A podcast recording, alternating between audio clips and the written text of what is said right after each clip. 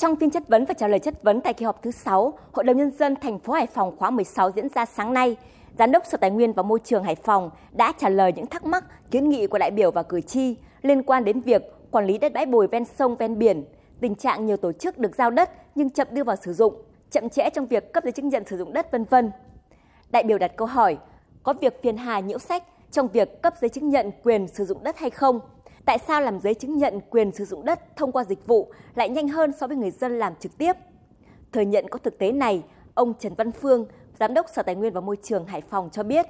năm 2021, Sở đã xử lý gần 30 cán bộ và luân chuyển 14 phó giám đốc và giám đốc các chi nhánh văn phòng đăng ký đất đai liên quan đến việc này. Tuy nhiên, tình trạng này vẫn chưa được xử lý triệt để. Sở Tài nguyên và Môi trường Hải Phòng đang đẩy nhanh việc nộp hồ sơ trực tuyến nhằm hạn chế các tiêu cực. Từ ngày 1 tháng 6 đến nay chúng tôi đã nộp hồ sơ trực tuyến, đã nộp hơn 9.051 hồ sơ. Thì từ nội dung nộp trực tuyến này sẽ không còn cán bộ làm trực tiếp với người dân nữa. Rất mong muốn người dân trực tiếp mang hồ sơ đến, đừng có thông qua dịch vụ.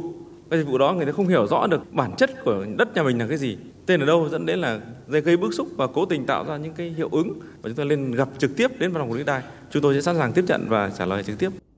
Tình trạng ngập lụt trong nội đô Hải Phòng ngày càng gia tăng, ngay cả khi trời không mưa cũng khiến người dân địa phương bức xúc. Ông Nguyễn Thành Hưng, Giám đốc Sở Xây dựng Hải Phòng cho biết, với cấu trúc đô thị Hải Phòng hơn 100 năm, gắn với những con sông lớn, đặc biệt ở những khu vực trung tâm có cốt nền thấp, khi chiều lên, nhiều khu vực nằm dưới mực nước đỉnh chiều kết hợp với lũ. Bên cạnh nguyên nhân khách quan, việc ngập lụt tại Hải Phòng còn do hệ thống thoát nước chưa vận hành tốt, còn hiện tượng nước tràn ngược vào từ các cửa sông.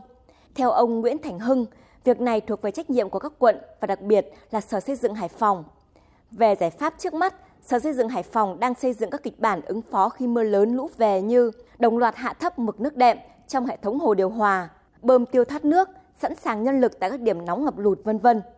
Đối với biện pháp dài hạn, sau khi Thủ tướng Chính phủ phê duyệt quy hoạch chung thành phố, các kế hoạch phát triển và đô thị công nghiệp được định hình, thì chúng tôi sẽ thiết lập cái quy hoạch chuyên ngành về thoát nước và cao độ nền của đô thị để chúng ta có một cái nhìn tổng thể hơn trong cái giai đoạn 10, 20 năm tới để khi đầu tư thì chúng ta đầu tư không giàn trải, không lãng phí và đầu tư công trình nào thì có hiệu ứng ngay trong cái công trình đấy và liên quan trực tiếp đến quy hoạch này sẽ là các cái dự án trọng điểm của thành phố trong công tác thoát nước và kéo dài trong nhiều nhiệm kỳ.